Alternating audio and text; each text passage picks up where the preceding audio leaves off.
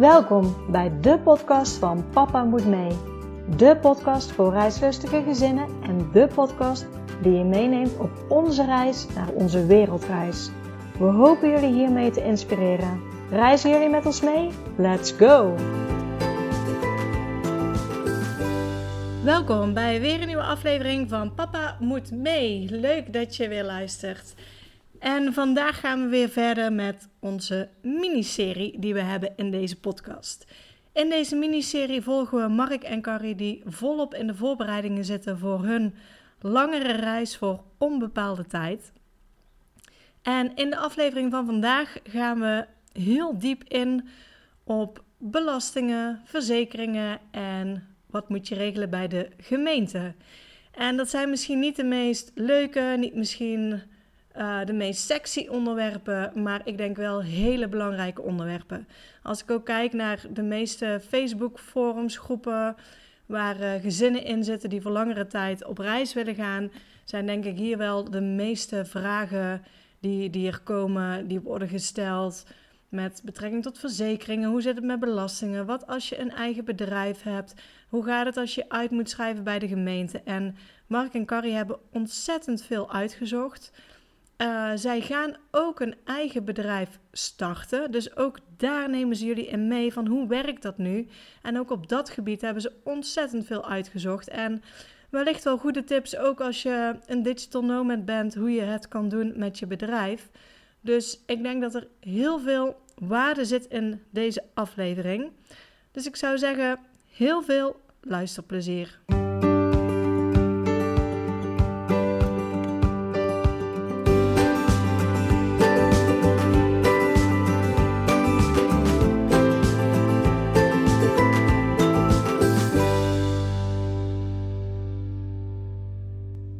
Hoi Mark en Carrie, welkom weer bij de podcast van Papa Moet Mee. Dit keer hebben we deel drie inmiddels van onze miniserie die we op, uh, opnemen met Mark en Carrie. En vanavond uh, gaan we het eigenlijk hebben over uh, belangrijke zaken die de meesten uh, misschien niet het leukste vinden, maar die wel geregeld moeten worden. En dan hebben we het over belastingen, verzekeringen en uh, de gemeente. Dus uh, daar gaan we het over hebben. Dus ik denk zeker een hele... nuttige aflevering. Dus nogmaals, uh, welkom weer. Ja, goedenavond. Dank u wel.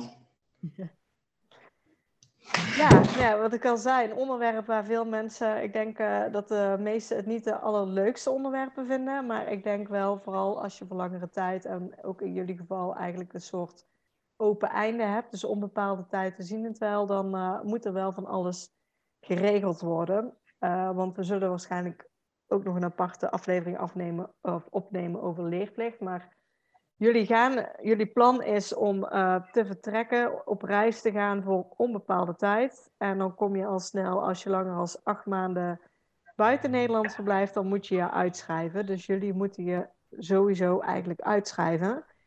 En dan inderdaad komen alle vraagstukken wat het betreft dan met de verzekering, belasting, gemeente. Dus uh, dat even voor de achtergrond, voor de... Voor de luisteraar dat het dus gaat om hè, een gezin dat zich gaat uitschrijven, uh, dat voor onbepaalde tijd uit Nederland vertrekt. Hoe zit het dan met alles? Dus uh, ja, wat is het, belang- het, het, het makkelijkste? Zullen we beginnen met uh, de verzekeringen? Ja, die zijn het makkelijkst, denk ik. Ja. Nou, dan beginnen we met het makkelijkste. Dan uh, gaan we het opbouwen. Ja, um, de verzekeringen... Ja, als je je uitschrijft in Nederland, dan um, wij zitten nu gewoon bij de Mensis. En op het moment hebben we netjes de Mensis gebeld van, hè, wat moeten we dan doen? Je kan alles online vinden, maar het verschilt ook nog wel per uh, verzekeringsmaatschappij. En het verschil is vooral in, blijf je langer dan een jaar weg? Weet je al hoe lang je wegblijft? Of is het inderdaad een open einde of, of voor... voor een bepaalde tijd. En zodra je dat laatste zegt, dan moet je je uitschrijven op het moment dat je je uit hebt geschreven uit de gemeente. Dan um, moet je wel zorgen dat je de uitschrijving van de gemeente ook hebt, want die, dat is je bewijs dat je dus niet meer verzekeringsplichtig bent in Nederland. Um, dus die moet je wel even hebben, zeg maar, dat, dat formuliertje. Uh, en dan moet je dat uitschrijven. Maar je wil natuurlijk wel verzekerd zijn voor bepaalde zaken. En uh, dan kom je eigenlijk uit op twee namen in het begin. De eerste is Joho en de andere is ja, O O M, O O M. En zoals wij het uiteindelijk hebben uitgezocht en uitgevonden, is Joho een soort assurantiekantoor, een soort bemiddelingskantoor tussen verschillende verzekeringen en jou als klant. En O O M is bijvoorbeeld een van die verzekeringen, een van die internationale verzekeringen. Ja, normale verzekeringen noemen ze het dan. Ja, een, di- ja, een digitale nomadeverzekering of een nomadeverzekering inderdaad. Of voor backpackers of voor studenten die langere tijd in het buitenland gaan uh, f- ja, verblijven. En um, eigenlijk heeft O O M alle verzekeringen behalve de camperverzekering.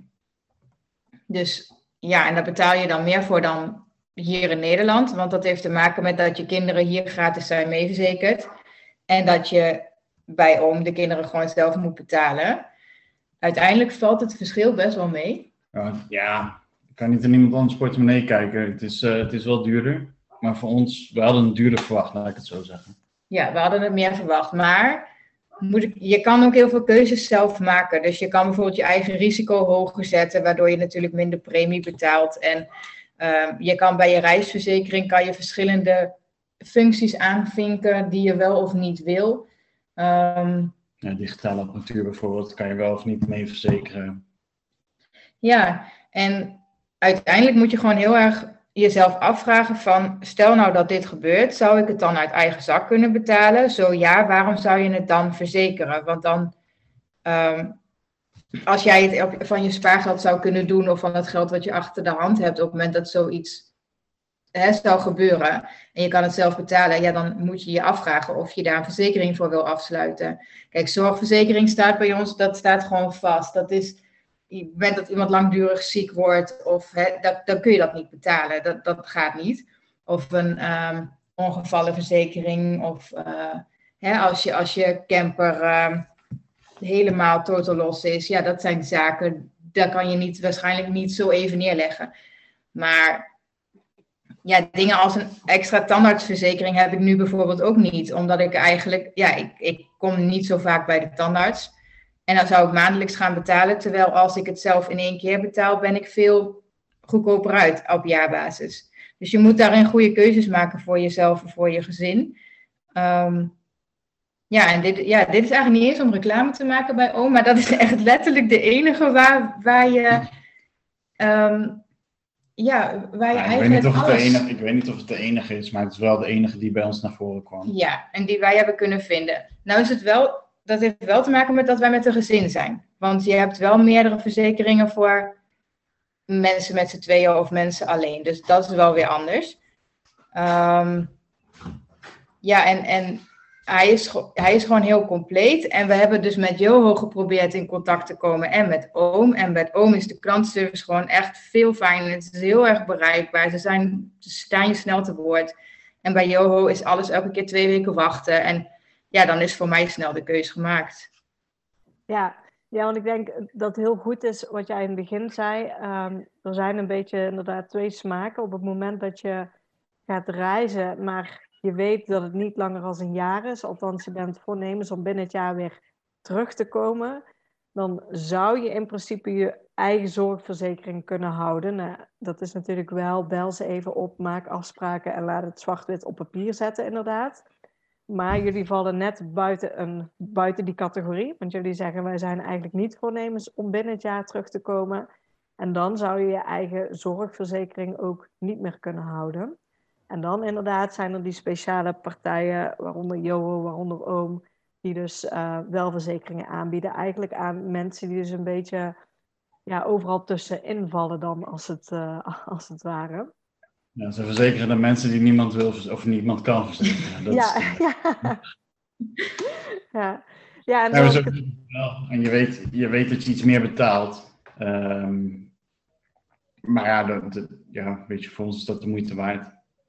Ja. ja, wat Carrie net zegt, uh, wij willen gewoon de zorgverzekering goed hebben. Je weet, je weet het nooit. We hebben wel voor een bepaald eigen risico gekozen, waardoor de premie wat lager uitvalt.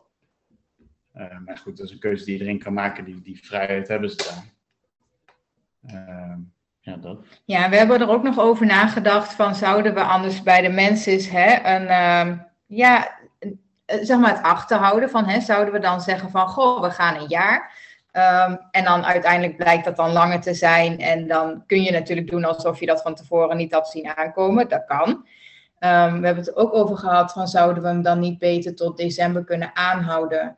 Um, en dan zeg maar, als die sowieso afloopt, geen nieuwe um, af te sluiten hier in Nederland.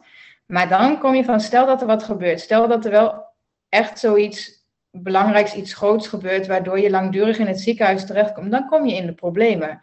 Dus zolang alles goed gaat, is dat, ja, dan is dat een prima optie.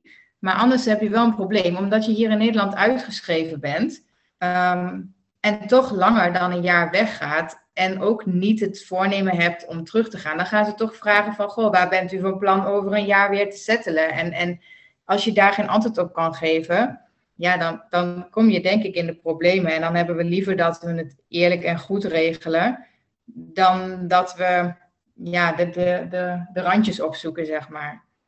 Ja, ja en, en qua verzekeringen, we praten nu, jullie hebben dan een zorgverzekering nu en een reisverzekering dan bij O O M afgesloten.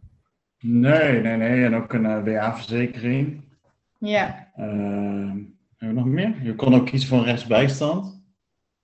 Die hebben we niet gedaan, want die komt eigenlijk bij de kernverzekering in, geloof ik. Nee, je ja, hebt in ieder geval de keuze, maar we hebben meer dan alleen de zorgverzekering daar. Nou. Ja, eigenlijk, eigenlijk is alles verzekerd wat we nu ook verzekerd hebben. Dus de camperverzekering is dan apart. Um, maar daar zit dan ook de inboedel bij en noem het maar op. Dus eigenlijk alles ook wat je met je mee hebt. Ja. Um, als ons kind in het buitenland... Um, ik heb geen idee wat, het, wat ze gaan doen... Maar als ons kind een ander kind uh, omver stept, ik heb geen idee, zijn we ook verzekerd. Dus dat, ja. Eigenlijk wel alles wat je hier in Nederland verzekerd zou willen hebben, hebben we nu ook verzekerd. Ja, en die zitten allemaal bij O O M, behalve dus, ja. Zeiden we net al, want hun doen geen uh, voertuigen. En uh, dat komt zeg maar op het, op het volgende lastige punt, uh, waarvan ik altijd heel veel berichten voorbij zien komen. We willen met een camper weg, we zijn uitgeschreven, maar waar moeten we dan een uh, camperverzekering afsluiten? Ja, en wij hebben, um, uh, ja, ik vind dat lastig, want het bedrijf, of ik vind het lastig zeg maar om er zo een antwoord op te geven, want het bedrijf waar wij dat bij doen, uh, die doet eigenlijk um, een beetje, uh, ja, zo van, hè, dat is, dat is goed en uh, jullie zijn uitgeschreven, maar als jullie een briefadres aanhouden, dan vinden wij het prima als we jullie maar kunnen bereiken. Maar dat is niet officieel. Het is wel gewoon een officieel bedrijf en de camperverzekering is officieel. Um, maar mijn advies daarin is eigenlijk, bel gewoon eens een verzekering in Nederland. Uh, een verzekeringsmaatschappij in Nederland. En um, ga eens met ze in contact. Of waar heb je je auto nu verzekerd? En kijk eens wat je daar um, mee kan. Want vaak als je een camperverzekering in Nederland afsluit, omdat je natuurlijk in Nederland of in Duitsland dan je camper koopt, daar kun je vaak blijven. Maar dat gaan ze niet officieel zeggen, want via de officiële route mag het eigenlijk niet. Um, Ben je, ja, je bent niet... Het is... We hebben nu als eis gekregen dat we één keer in de zes maanden even in Nederland moeten zijn. Ja. Dat is de eis die wij uh, van de maatschappij hebben gekregen. En uh, ja, dat is prima te halen. Maar ja, het is inderdaad, ik snap wel wat je zegt, het is een heel lastig verhaal van waar verzeker je hem dan? Dus wat, wat kan ik zeggen, wel gewoon, want vaak is er meer mogelijk dan je denkt. Dus dat was bijvoorbeeld met de mensen zo. Dan hadden we in theorie ook tot het eind van het jaar mogen blijven. Ja. Ja, en het is met de camperverzekering zo van, wij zijn al, al um, meer dan tien jaar lid. En dat helpt ook mee. Die mensen kennen ons al, die weten al op het moment van, hè, we, hebben, we zijn altijd netjes aan het betalen, je komt altijd met ons in contact. Dus dan is er ook goodwill. En dat, dat is bijvoorbeeld een hele, hele andere, um, uh, ja, ook een regeldingetje zeg maar, maar dat zijn de bankzaken. Wij hebben hetzelfde met onze bankpas. Wij vinden het heel eng om straks met heel veel geld uh, naar een vreemde bankmaatschappij, internationale bankmaatschappij te gaan. En, we, en dat, dat is ook zoiets. Dan moet je ook in Nederland ingeschreven zijn om een bankrekening te openen. Maar wij mogen gewoon onze eigen houden. En als we maar bereikbaar zijn. Oké, okay, ja. Dat is ook meteen een goeie. Dus jullie hebben eigenlijk waar je al je autoverzekeringen had, heb je nu dan de camperverzekering afgesloten. Dus hierbij... Ja, we hebben... Ja, doe maar. Ja. Ja, dus hierbij is eigenlijk de, de tip van uh, bel toch eens eens met, met meerdere maatschappijen. Want ik weet dat er ook wel eens maatschappijen worden genoemd. Ik dacht een Alessia, een Rotterdam, een, een Safe Trip of iets nog. Uh... Goudse volgens mij ook. En welke? Ook de Goudse, geloof ik, Goudse. Dat die ook kennisverzekeringen doen. Oké, okay, en ik dacht ook een partij in Duitsland. Dus er worden wel zo her en der namen genoemd van, oh, die doen het ook als je uitgeschreven staat. Maar blijkbaar is het dus ook bij de regulieren ook vaak meer mogelijk. Alleen communiceren ze dat niet, zeg maar, naar buiten toe. Nee, je nee, het niet zwart op wit. Je nee. Krijgt het niet, uh, niet zo op de mail, denk ik. Maar ja, het, ja je kan met iedereen, dat merken we nu al echt, je kan met iedereen gewoon bellen. En, en je verhaal uitleggen. En dan is er vaak... Ook wij zaten daar wel mee van, wat doen we nou met de camper? Dat bleek eigenlijk de meest makkelijke verzekering achteraf. Omdat ze zeiden, ja, is prima joh. Ja, en toen, maar die, dat was ook, hè, dan zit ik bij de klantenservice. En het eerste wat zij eigenlijk zeggen is, oh jeetje, dat weet ik niet. Want dit hebben we eigenlijk nog nooit, uh, ja, ja, ja. Nog, dat is nog nooit ter sprake geweest. Dus dat gaan we even uitzoeken. En uh, vervolgens komen ze aan het kijken. En dan staat er bijvoorbeeld in de voorwaarden van, zo'n, van het afsluiten van zo'n... zo'n um, camperverzekering staat bijvoorbeeld um, staat gewoon letterlijk als voorwaarde van je moet eens in het half jaar moet je in Nederland zijn, wil je die verzekering aan kunnen houden. Nou, wij weten dat we dat sowieso de eerste jaren zijn, omdat wij terug willen elke keer naar familie en vrienden de, en in eerste instantie binnen Europa blijven ook. En um, dus dat was voor ons echt heel simpel. En En toen heb ik het daarna nog gevraagd van, maar is het dan echt niet erg op het moment dat we straks dan uitgeschreven zijn, want ja, we sluiten hem natuurlijk af als we nog ingeschreven staan. Weliswaar met een briefadres, maar dat telt ook. En um, dat was dan geen probleem. Als je in Nederland bent tijdens het afsluiten en je schrijft je daarna uit, is dat verder geen probleem als je je houdt aan dat één keer in het half jaar teruggaan. Toen vroeg ik nog aan de jongen, hoe, hoe checken jullie dat dan? Ja, dat weet ik eigenlijk ook niet, maar dat staat nog helemaal in de voorwaarden. Dus ja, ze kunnen dat natuurlijk eigenlijk ook helemaal niet checken, maar het, het staat er. Ja, ja. Ja precies. Eigenlijk, eigenlijk wel een goeie. Ja, en dan um, hebben we denk ik al jullie verzekeringen gedekt. Dus eigenlijk zitten alle verzekeringen bij O O M en deze zit gewoon bij de autoverzekering die je al had. Ja. En, en dat zijn ze. Um, is, de, is heel dit proces jou, jou tegen of meegevallen? Gewoon even nieuwsgierig. Ja, in het begin dacht ik heel erg tegen. Ik heb ook wel, nou, ik heb vooral uh, de belasting komen we zo nog op. Ja, nu ja. Kan ik erom voor. Verzekeringen viel mee. Ja, verzekeringen viel mee. Dat, uh, nee, en uiteindelijk, ik vind dat uitzoekwerk ook wel heel leuk. Ik ga wel heel erg ver. Ik ben echt, ik ben echt in, het, uh, in het uitzoeken ook echt al bij de... Nou, bijvoorbeeld de negenjaarsprik van Eva, die dan pas over een jaar is. Van hoe doe je dat dan als je uitgeschreven bent? En het, dus ik denk heel ver. Um, ja, wat ergens goed is en ergens ook wel een valkuil is. Want ik zag in het begin echt een mega to-do-lijst van instanties die ik moest bellen. Maar ik vind het ook wel heel leuk. Ik, en, en wat ik merk, um, zo hebben we bijvoorbeeld ook heel veel contact met de A N W B. Uh, ook over, over pechhulp in het buitenland. Um, en dat soort zaken. En, en de meeste mensen die je belt, en dan bel je eigenlijk met van, nou, ik ben benieuwd wat ik kan regelen. Die zijn eigenlijk altijd heel enthousiast. Oh, en wat ga je doen? En waar ga je heen? En, en denken mee. En het is echt, dus echt in die gesprekken heel leuk. En...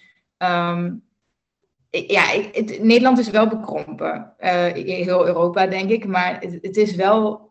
Ja, ik, ik, ik heb dan zoiets van... Jij bedient de computer. Maar dan zeggen ze... Ja, maar dat kan niet, mevrouw. En dan denk ik... Ja, maar jij kan op een knopje drukken. Maar, maar zo werkt het niet. Dus, en als je dat maar in je achterhoofd houdt... Dat het, um, dat het waarschijnlijk niet gaat lukken... Wat jij hebt bedacht. Of dat het antwoord waarschijnlijk nee gaat zijn. Ja, dan is het heel leuk als je bij... Nou, toch best wel heel veel dingen aangenaam verrast werd. Van, oh, we kunnen dus wel gewoon bij jullie de bankzaken houden. Of hè, de pechhulp aanhouden. Of, uh, nou, noem het maar op. Ja, ja. Wat ik vooral moet afvragen, denk ik. Wat mij vooral heel erg mee is gevallen, is de kosten van die verzekering. Want ik had echt een mega bedrag verwacht. Um, maar als je zelf, en daar hebben wij best wel tijd voor genomen ook. Van, wat zouden we nou zelf in een jaar... kunnen betalen. aan bijvoorbeeld een eigen risico of een um, invaliditeit of ongevallenverzekering. Wat, wat zou je nou zelf, wat kan je zelf afdekken? En daardoor hebben wij ergens een soort middenweg gevonden. Dat viel het uiteindelijk heel erg mee met de kosten. Kijk, het is duurder dan in Nederland. Wat op zich logisch is, want je gaat, uh, je bent eigenlijk overal, dus ze moeten overal verzekeren. Maar ik vond het heel erg, uh, ik vond het wel heel erg meevallen. Ja, maar het regelen is denk ik ook wel voor iedereen anders. Ik vind dat echt heel erg leuk. Ik vind gewoon überhaupt het regelen en, en checklists afvinken, zeg maar. Dat, dat vind ik leuk. Daar ben jij minder nee. van. Vreselijk. Nee, en dit is ook wel als... Ik heb wel eens gedacht van, hé, laat Mark dan maar eens bellen. Maar dan heb, ik, dan heb ik bijvoorbeeld wat vragen. En vervolgens stelt hij die twee vragen. En dan hangt hij op. En dan denk ik, ja, maar dan moet je toch nu ook nog dit vragen. En dat doorvragen. En dus, nee, dat, dat zit, ja, ik vind dat dan interessant om dat helemaal uit te pluizen. Dus ja, ik, ik vond het dan ook niet tegenvallen. Nee, nee. Nou ja, we hebben dan verzekeringen gehad. Heel even kort stipte inderdaad ook aan uh, de bank. Want uh, nee, die hebben we eigenlijk vooraf niet genoemd. Maar ja, die heeft dus ook weer voorwaarden dat je eigenlijk ingeschreven moet staan dan in Nederland. Ja, ja het, het, daarvoor geldt eigenlijk hetzelfde. Je, um, uh, het is echt wel heel slim om dat te regelen als je nog in Nederland bent. En niet gaat regelen als je al uitgeschreven bent. Want dan krijg je eigenlijk vrij weinig meer voor elkaar, als ik het zo allemaal goed begrijp. Wat mensen zeg, zeggen. Uh, maar op het moment dat je dus... Ja, ik neem aan dat je nu een betaalrekening hebt. Ergens in Nederland. Um, met een eventuele spaarrekening erbij en noem maar op. En die kun je dus aanhouden. Die, um, ja, de mensen die ik heb gesproken zeiden ook van... Hè, waarschijnlijk als je het helemaal zou uitzoeken... dan zouden wij daarmee illegaal bezig zijn als bedrijf. Hij zegt maar, mensen gaan er altijd van uit dat op het moment dat jij verhuist, dat uh, de gemeente ook aan ons doorgeeft dat jij bent verhuisd, dat jouw adresgegevens uh, zijn gewijzigd. Hij zegt maar, dat gebeurt niet, dat moet je zelf regelen. En het is dus, het komt heel vaak voor dat mensen dus acht jaar later bijvoorbeeld pas erachter komen van, oh, ik sta bij de A B N of de Rabo nog op mijn oude adres van drie jaar geleden ingeschreven. En dat is eigenlijk wat je hier ook doet. Je laat eigenlijk gewoon het adres lopen en je zorgt dat je je briefadres aanpast. En je briefadres is dan geen officieel briefadres, maar gewoon een, een briefadres waar jij bereikbaar bent voor post. Um, En dan kan je gewoon je rekening aanhouden. Ja, dat vind ik wel heel erg fijn. Want we hebben daar, dat was wel echt een buikpijn dossier, zeg maar. Op het moment dat je gaat zoeken naar internationale banken. Ja, het gaat wel om je geld. En het is wel, ja, dat is dan je vrijheid op dat moment. En als jij uh, naar een nieuwe bank toe moet waarin jij weinig vertrouwen hebt of... He, je hoort er verhalen over van, ja, ik heb wel geld gestort, maar ik zie het nooit meer terug. Ja, dat vind ik heel eng. Dus dat dat dan bij iets is wat je al kent, dat is, ja, dat is heel prettig. Ja, ja, zeker. Yes, nou ja, dan van de bank uh, komen we naar de belastingen toe. Ja, echt het leukste onderwerp. Het leukste onderwerp. Ja. Uh, Ja, het is heel grappig, want dit is toch die slogan van uh, leuker kunnen we het niet maken, wel makkelijker, maar dat gaat niet op als je dit gaat doen. Ja, weet je, het probleem is achteraf, denk ik, dat wij het te graag te, te netjes gedaan willen hebben. Ja. Want ja, uiteindelijk is de conclusie dat je in een soort niemandsland valt nu, want je gaat iets doen wat, wat, wat niet past in de hokjes. Um, dus dan... Twijfelen ze zelf al, ben je nou belastingplichtig of niet? Nou ja, eigenlijk niet, zeggen ze dan. Misschien wel. Maar ja, omdat wij dus zeggen van ja, we willen eigenlijk wel gewoon graag, uh, niet als we terugkomen, stel we komen terug over vijf jaar, dat ze staan van uh, ja, je bent vijf jaar weg geweest, tik mij even af. Dus ik denk dat we daar misschien te netjes in zijn geweest. En we horen heel veel in onze omgeving of in de community, zeg maar, van mensen die dit ook doen. En echt niet allemaal, maar dat is het een beetje wegschuiven. Van nou, we zien wel hoe dat uh, loopt als we terugkomen. Ja, waar we eigenlijk uh, zelf achterkwamen in onze zoektocht is die honderddrieëntachtig dagen regel. Die, die kent denk ik iedereen die um, ja, lang, uh, langere tijd weg wil. je mag niet langer dan honderddrieëntachtig dagen in een land verblijven of je moet daar belasting betalen. Nou blijven wij dus nergens honderddrieëntachtig dagen of langer, dus ook in Nederland niet. En zou je dus, als je dat volgt, uh, niet belastingplichtig zijn. Maar ja, zo werkt het natuurlijk niet. Um, want vervolgens zegt de Belastingdienst dan heel leuk, dan gaan we kijken naar waar ben je onderdaan. Dus um, waar, waar ga jij... Uh, ja, eerst kijken ze naar waar is je leefomgeving. Dus waar ga jij naar de tandarts, waar zitten je vrienden, uh, waar ga je naar de sportschool.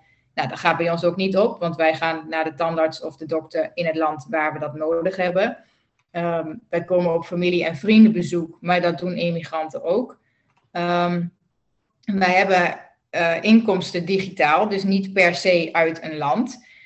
Dus kom je uit op, nou, dan ben je onderdaan van Nederland, dus ben je in Nederland belastingplichtig. Ik denk, nou, prima, heb ik mijn antwoord. Gaan we regelen. Wij betalen netjes in Nederland belasting. Heb ik zwart op wit, brief uitgeprint, klaar. Maar toen belde ik de K V K, want we hebben natuurlijk... Uh, om online inkomen uh, te blijven houden of ja, krijgen, hebben we een bedrijf opgestart. En we bellen de K V K van, hoe werkt dat dan? Want we gaan vanaf die um, datum over naar een briefadres en daarna gaan we Nederland uit. Ja, dan wordt uw bedrijf uitgeschreven. Oh, oké, okay, prima. Maar we zijn volgens de Belastingdienst wel belastingplichtig in Nederland. Dus hoe werkt dat dan? Dus zeggen zij... Als je meer dan tienduizend euro per jaar gaat betalen, ben je verplicht om je in te schrijven in de K V K. En dat is een eis van de Belastingdienst, die ik gisteren aan de telefoon had. Oké, okay. dus, um, maar om, in te, om, om ja, ingeschreven te staan in de K V K heb je met je bedrijf een woon- of verblijfplaats nodig. En laten we dat dus nu straks net niet hebben. En een briefadres volstaat dus niet. Dus uh, je mag met de K V K, mag je niet met een briefadres ingeschreven staan. Dus dat verhaal weer teruggekoppeld naar dezelfde meneer waar ik al een paar keer heen en weer meegebeld en gemaild had. Met, goh, de K V K zegt dat jullie zeggen dat.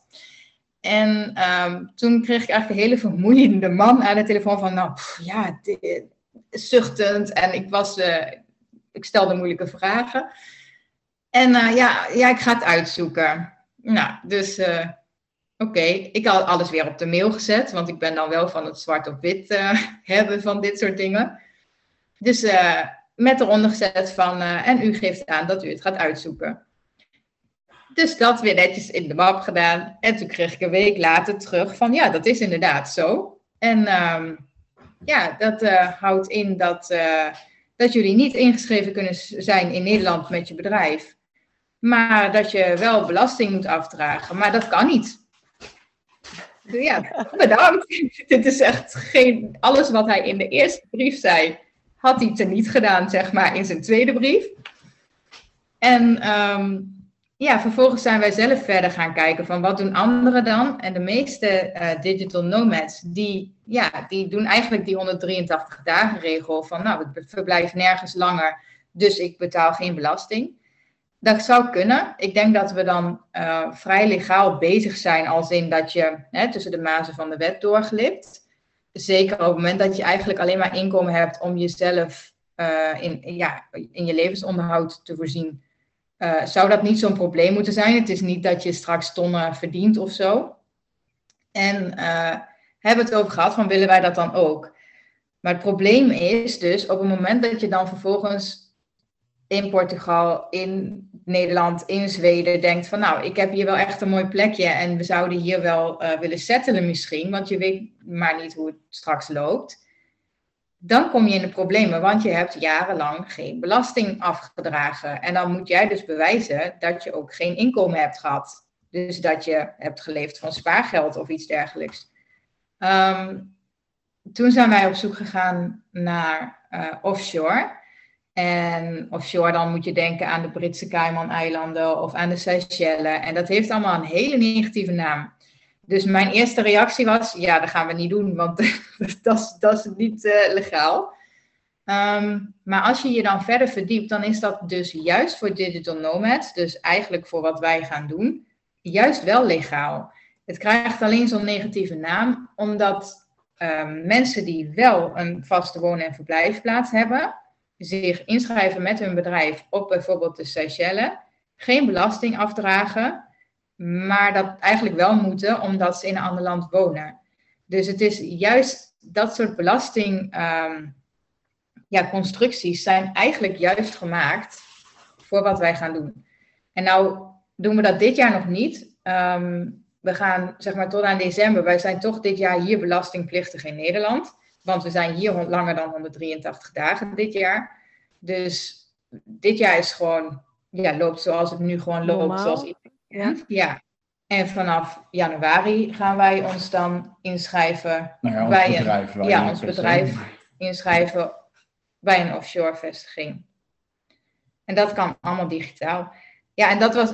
Ja, het kost wel wat geld, hè? Dus ja, dat kost mensen geld. Mensen die luisteren, kost wel, kost wel wat centjes. Ja. Om dat te doen. Maar ja, aan de andere kant, als je het vergelijkt met wat je moet betalen aan de belasting, is... Ja, ik weet niet of het dan veel is.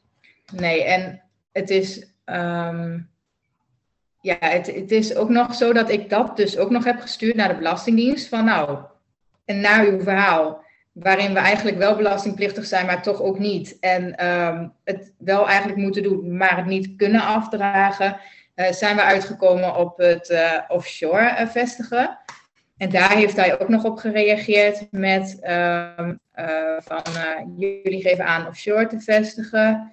Um, u bent dan inderdaad niet belastingplichtig in Nederland. En u had nog wat aanvullende vragen. Dus ook dat heb ik zeg maar vanuit de Nederlandse Belastingdienst ook zwart op wit dat zij weten... Dat wij, daarmee, dat wij daarmee bezig willen gaan, zonder dat zij dat gelijk afketsen. Dus ik ga er wel ergens van uit dat zo'n bedrijf, als de Belastingdienst, zeg maar, zo'n organisatie zegt van, goh, hè, dat, dat is volkomen illegaal. En dat zegt hij niet. Hij raadt het niet aan, ja, dat snap ik, want je mist onze belasting. Maar ja, ik had het hier graag willen afdragen, maar dat kan niet. Ja, want... Misschien wel belangrijk wat je aangeeft, want ik weet dat er meerdere mensen zijn sowieso met een eigen bedrijf en die lopen ook tegen de K V K aan. En volgens mij verschilt het ook wat voor soort bedrijf je hebt. Want ik hoor meerdere die een B V hebben die zeggen, nou het is heel makkelijk. Uh, maar blijkbaar als je dus een um, eenmanszaak hebt of een V O F hebt, dan wordt het inderdaad een lastiger verhaal. En ik heb ook wel eens iemand gesproken die zei, nou, ik kon gewoon voor die zeven of acht maanden ingeschreven staan. Dus weet jij, ik weet ook niet of jullie dat zo hebben uitgezocht, maar is het dan ook bij de K V K, omdat jullie voor onbepaalde tijd weggaan, dat dat, dat niet meer ging om daar ingeschreven te blijven staan?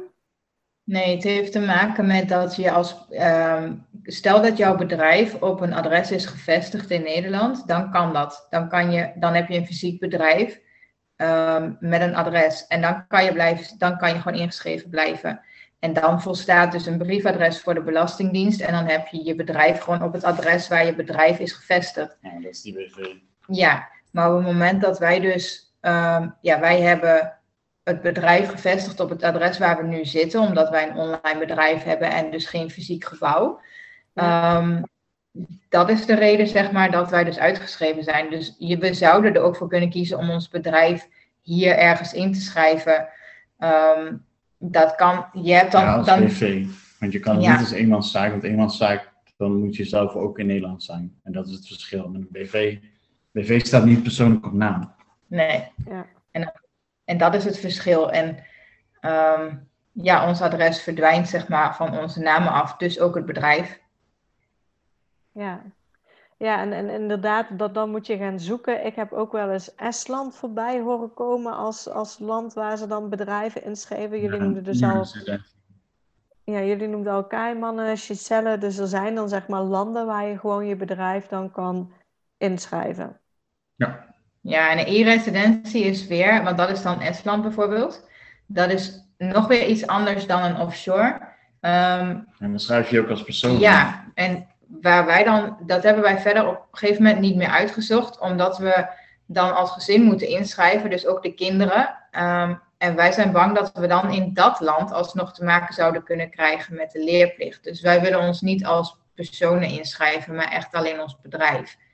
Je hebt, we hebben ook gekeken of we ons bedrijf in Nederland zouden kunnen inschrijven. Op een postadres. En dat is wel iets anders dan een briefadres. Dat is wel echt ook een hele belangrijke om te weten. Maar dat zijn vaak, zeg maar, niet de uh, legale wegen. Je, je, je huurt dan ergens van iemand een adres. Maar dat kan ook maar zo zijn dat diegene dat adres aan nog meer mensen ja, verkoopt, verhuurt, zeg maar. En ja, dan kom je toch in de problemen. Ondanks dat jij niet degene bent die het dan uh, ja, niet netjes doet, ben jij wel de pineut. Dus ja, een postadres is, is wel ja, gevaarlijk, zeg maar. En dat is ook wat we wel terugkregen van de Belastingdienst, dat dat niet, uh, dat dat niet de bedoeling is. Um, ja, dat, dat mag niet. Ja, voor ons is gewoon zo'n offshore, wat, wat, wat je er ook van vindt, we hebben dat wel uitgezocht, is voor ons de meest veilige optie. Um, zeker ook met jonge kinderen. We weten dan gewoon, we hebben in de jaren dat we, dat we nergens onder drieëntachtig dagen zijn, hebben, zijn we wel ergens belastingplichtig. Um, en komen we niet voor verrassing het samen moment dat we wel ergens terugkomen. Ja, dus in feite is het nu gewoon, uh, jullie kunnen je dadelijk je bedrijf inschrijven bij dus bijvoorbeeld de Seychellen. Um, dus je kan je bedrijf blijven behouden dan. En omdat je rondreist en nergens in één land meer dan honderddrieëntachtig dagen verblijft, ben je op dat moment nergens belastingplichtige. Precies. Ja. Hoe zit het dan, uh, misschien nog een gekke vraag, ik weet ook niet of jullie het hebben uitgezocht. Hoe, hoe zit het dan met, met B T W op, op dat moment? Ik weet niet, uh, de regels van de Seychellen, of, of vervalt dat dan? Of, um... Volgens mij ben je op de, via de Seychellen heb je geen B T W, dus dan zou je een B T W-vrije facturen sturen. Ja, dus niks afdragen en ook niks uh, aangeven. Zeg maar. Niks afdragen en niks aangeven. Ja. Volgens mij is de, op de Seychellen zo, als we dat als voorbeeld nemen, dat je dan tweehonderd euro betaalt per jaar of zo um, aan belastingstandaard en, alle, en dat was het. Meer zit er niet in. Ja. Sorry. Nee, dus, en dat, dat is ook, nee, dat is ook waarom, uh, waarom dat soort um, ja, Cayman-eilanden en de Seychellen, waarom dat ook belastingparadijzen genoemd worden. Um, hier betaal je natuurlijk echt wel flink aan belasting. Um, qua percentage wat je, ja, over wat je verdient. En bij de Seychellen is dat niet. Omdat jij niet in dat land woont, hoef je daar ook geen belasting af te dragen. En om daar een adres te krijgen waar je je bedrijf kan vestigen en alle officiële papieren te krijgen, betaal je dan, nou, een, ja, ja, ik, wat, ik, ik ja, denk duizend euro of zo. Nee, veel meer. Per, per jaar. Ja, maar je bestaat ook nog opstartkosten. Dus ik denk dat het eerste jaar wel richting vijfduizend euro gaat om zoiets op te starten. Ja, en daarna wordt het met, met het jaar minder, maar daar staat dan dus wel tegenover dat je geen belasting hoeft af te dragen. Dus uiteindelijk is het natuurlijk uh, veel voordeliger als je het, um, ja, als je op die manier legaal je belasting kan regelen. Maar het is in eerste instantie wel een investering.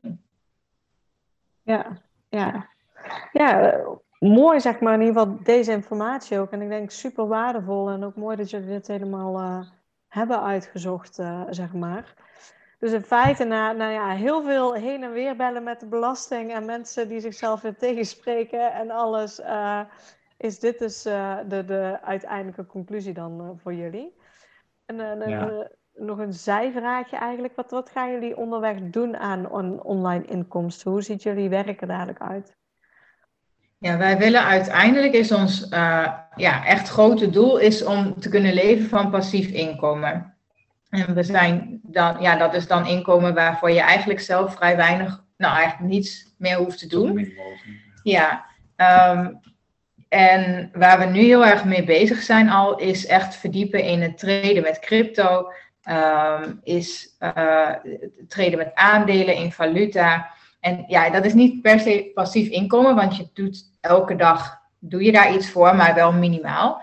Um, en daarnaast heb ik, ja, ik heb eigenlijk altijd tegen Mark gezegd van, hè, voordat wij dit echt gaan doen en dit door gaan zetten, wil ik minimaal de helft van wat wij denken maandelijks nodig te hebben, wil ik gewoon aan inkomen hebben. Ja, en dat hebben wij dan geregeld via een uh, bedrijf in sales. Die, uh, ja, die zijn eigenlijk helemaal online gevestigd en je mag werken vanuit de plek waar je maar wil, uh, wel onder kantoortijden. En uh, je mag eigenlijk zelf aangeven hoeveel uur moet je wel van tevoren doen. Dus je kan niet zeggen, nou deze week helemaal niet en volgende week uh, tien uur. Maar Mark heeft dan nu gezegd van uh, per week uh, acht, ja, acht uur. En um, daarmee halen wij maandelijks halen wij, uh, netto duizend euro. En dat is ja, met minimale inspanning, met acht uur per week. En wij hebben het dan verdeeld over twee uur per dag, per dag voor, over vier dagen. Um, waarin hij zelf kan kiezen, pak ik dan van drie tot vijf of van acht tot tien, of dat maakt dan niet uit. Uh, en daaraan hebben wij al de helft van ons inkomen. En uiteindelijk willen we dat dus eraf en willen we echt van het passieve inkomen met, met bijvoorbeeld coaching of cursussen. Um, investeren. Ja, ja investeren. Straks van, vanuit het huis een hele hoop geld. En ja, op je spaarrekening moet je erover betalen. Maar met het bedrag dat wij krijgen, dus zijn we aan het kijken hoe we daar het meeste uit kunnen halen. Ja, ja, slim. En, ja, en we hebben nu ook al wel dat... Um, Uh, ja, dat we een dusdanig spaarpotje hebben dat we, stel dat we nul euro zouden uh, krijgen, dan zouden we nog een jaar kunnen overbruggen zonder dat het ons problemen oplevert. En dat, dat vind ik wel echt ja, een hele geruststelling. Dat we de dingen van het huis aanraken. Dat ja, zonder, ja, ja, zonder dat we zeg maar uh, de overwaarde van het huis, waar we dan niet aan willen komen in eerste instantie, um, Die, die kunnen we gewoon echt laten staan en dan kunnen we nog een jaar overbruggen. En dat is gewoon natuurlijk door de huidige ja, huizenmarkt is, is dat gewoon ons gelukje. Dat we dat dan echt achter de hand hebben. Waardoor je ook niet heel erg die druk voelt van we moeten nu zoveel inkomen. Uh, we kunnen daar gewoon even rustig de tijd voor nemen. En ik denk dat dat belangrijk is. Want je zult in het begin wel aan heel veel meer dingen even de tijd moeten geven en even de ruimte moeten geven. Maar dat dat er ook is, is echt heel fijn. Ja, ja, ontzettende mooie plannen. Heel gaaf om zo te horen. Ja. Dankjewel. Ja, dan uh, hebben we ook nog uh, de gemeente. En misschien is het ook goed om inderdaad een paar dingen uit te leggen. Van, uh, je gaf net al aan, briefadres, postadres is niet hetzelfde. Zou je ook dat soort dingen kunnen, kunnen uitleggen? Ja, je hebt eigenlijk drie dingen. Je hebt een postadres, je hebt een geregistreerd briefadres en een... niet geregistreerd briefadres. En in die laatste had ik afgelopen twee weken ineens stress. Want um, ik dacht, nou mooi, we hebben het briefadres geregeld bij mijn ouders. Um, dan komt dus, op het moment dat wij op reis zijn, komt de post dus daar. Nou, klaar, hartstikke goed, fijn. En vervolgens bellen wij met de gemeente. En toen zei ik van, maar jullie hebben een briefadres nodig. Ja, ja maar die moet je officieel registreren. Terwijl ik een aantal maanden geleden ook al met de gemeente had gebeld. En nou blijkt dus dat dat wel een verschil is. Want met een geregistreerd briefadres um, kun je officiële documenten aanvragen. Paspoorten, uh, rijbewijzen, um, geboorteaktes van de kinderen, noem het maar op. Dat kun je allemaal aanvragen op het moment dat je geregistreerd bent. En wij hebben nu onze buren kunnen regelen voor de periode dat we in Nederland zijn. Dus zestien juni gaan we uit huis. Worden we hier uit huis uitgeschreven. Maar we blijven nog tot nou ja, ongeveer één augustus in Nederland. En die tijd moet je overbruggen met een geregistreerd briefadres. En um, ja, daarmee kunnen wij dus onze paspoorten straks aanvragen bijvoorbeeld. Maar dat briefadres vervalt op het moment dat jij uit Nederland gaat. Want als je dan een briefadres aanhoudt, dan strookt dat niet met dat je ook zo lang in Nederland moet zijn. Um, en dan ga je dus over naar een niet geregistreerd briefadres. Daar heeft de gemeente helemaal niets aan. Dat is gewoon een adres waarop jij je post ontvangt. Zodat jij bereikbaar bent voor de overheid, voor bankzaken, voor noem het maar op. Dat mensen je gewoon kunnen bereiken. En een postadres, dat is hetgene wat je, uh, waar je bijvoorbeeld dan je bedrijf op zou kunnen vestigen. Maar wat dus ja, niet aan te raden is, omdat het niet... Uh, Um, ja, het is gewoon niet slim om dat te doen, omdat daar zoveel wetgevingen niet bij kloppen, dat dat, uh, ja, dat, dat is niet slim. Dus sommige mensen noemen een briefadres een postadres, maar dat is echt totaal iets anders. Dus je moet ook wel heel goed en duidelijk tegen de gemeente zeggen wat je nu bedoelt. En een briefadres moet je aanvragen in de gemeente waar diegene dan woont. Je moet ook toestemming hebben van de hoofdbewoner waar jij je post wil laten bezorgen officieel. Oké, okay, dus en dat, dat is dan ook dat niet geregistreerde briefadres. Daarvan heb je dan ook van, of daarvoor heb je geen toestemming nodig? Nee, dat is zeg maar, uh, stel dat wij aan de huidige huisarts um, doorgeven van, hè, uh, als wij in Nederland zijn, willen we graag bij jullie blijven qua zorg. Uh, maar als er iets is, kun je ons bereiken op dat adres. En dan geef je gewoon aan dat bedrijf, geef je jouw briefadres door. Daar hoef je geen, um, dat wordt ook nergens geregistreerd. Dus het is echt het geregistreerde briefadres waar je dan formulieren van de gemeente voor moet invullen. Uh, dan moet je kopie-I D hebben van de hoofdbewoner, um, een, een, een ingevulde verklaring dat ze akkoord gaan dat jij je post daar laat komen. En je moet dan ook nog aangeven waar je in die tijd verblijft. Dus bij ons, in ons geval op de camping hier in Nederland. En dat moet je dan ook nog aangeven. En op het moment dat dat dus een plek is buiten Nederland, dan kan je geen briefadres aanvragen. Oké, okay, dus dat is ook een goeie. Dus eigenlijk is, is dit zeg maar het, het stukje overbrugging bij jullie ook. Dat ja. je huis is al verkocht. Alleen je blijft nog een, ja, een tijdje in Nederland voordat jullie echt vertrekken.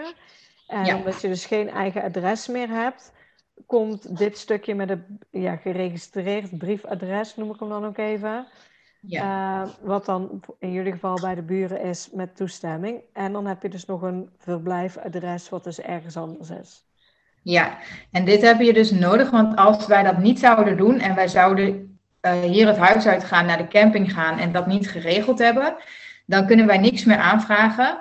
Um, geen paspoorten, geen rijbewijzen, maar dan kunnen ook onze kinderen hier niet meer naar school. Omdat je dan dus vanaf die zestien juni in ons geval uh, wordt uitgeschreven uit de gemeente, word je automatisch ingeschreven in de R N I, de registratie niet ingezetenen. En dan ben je dus niet meer in Nederland volgens de officiële documenten. En dan hebben ze geen recht meer op onderwijs. En dan hebben ze geen recht meer hier op onderwijs. Dus om dat goed te kunnen doen, dat zij het schooljaar hier af kunnen maken. En dat wij gewoon, uh, ja, we moeten nog best wel wat officiële documenten regelen. Um, heb je dan zo'n briefadres nodig? Een geregistreerd briefadres. Ja, en, en dadelijk op het moment als jullie echt uit Nederland vertrekken, dan vervalt ook dat geregistreerde briefadres. Ja, daar moet je nu ook al gelijk een einddatum voor invullen. Oké. Okay. En heeft de gemeente bij jullie, want officieel kan je pas uitschrijven, dacht ik, vijf dagen voordat je vertrekt. Ja.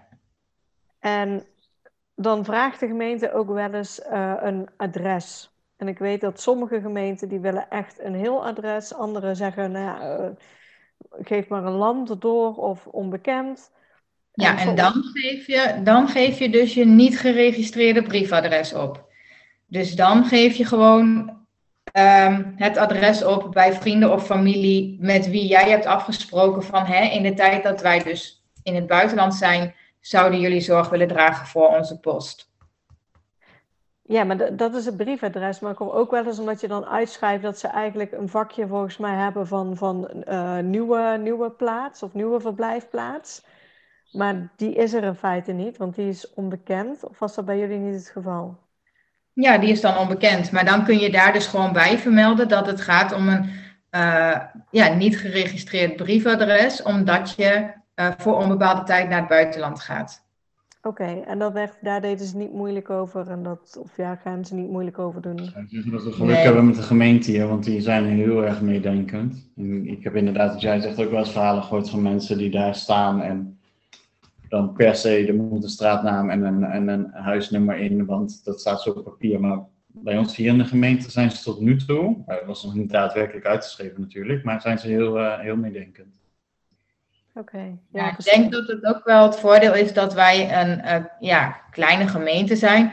Er werken misschien twee mensen op burgerzaken, dus ondertussen weet je ook met wie je spreekt. En, en dat... Ja, Arnhem zit hier ook dichtbij, daar hebben we ook allebei gewoond. En dan heb je twintig, of ja, twaalf tot vijftien balies en je spreekt vijftig verschillende mensen als je pech hebt.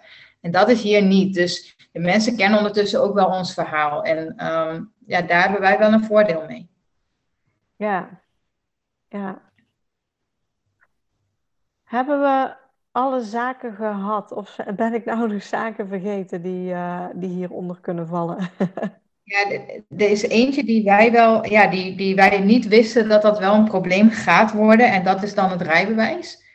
Um, want, Opnieuw op, ja, want op het moment dat je um, En dan denken we echt al heel ver vooruit, want hè, een, een paspoort voor een kind is vijf jaar geldig volgens mij. Um, en op het moment dat je die opnieuw moet aanvragen, dan kan dat in Nederland, want dan ga je naar een, een grensgemeente uh, en dan kan je als R N I ingezetene, kan je je paspoort gewoon verlengen.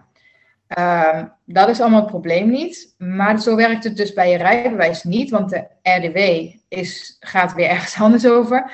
En die bepalen dan weer over je rijbewijs. En om je rijbewijs te kunnen verlengen, moet je minimaal honderdvijfentachtig dagen in Nederland zijn. En dat moet je bewijzen door belastingaangiftes of bankafschriften, dat je in Nederland bent. Um, en dat wordt een moeilijke.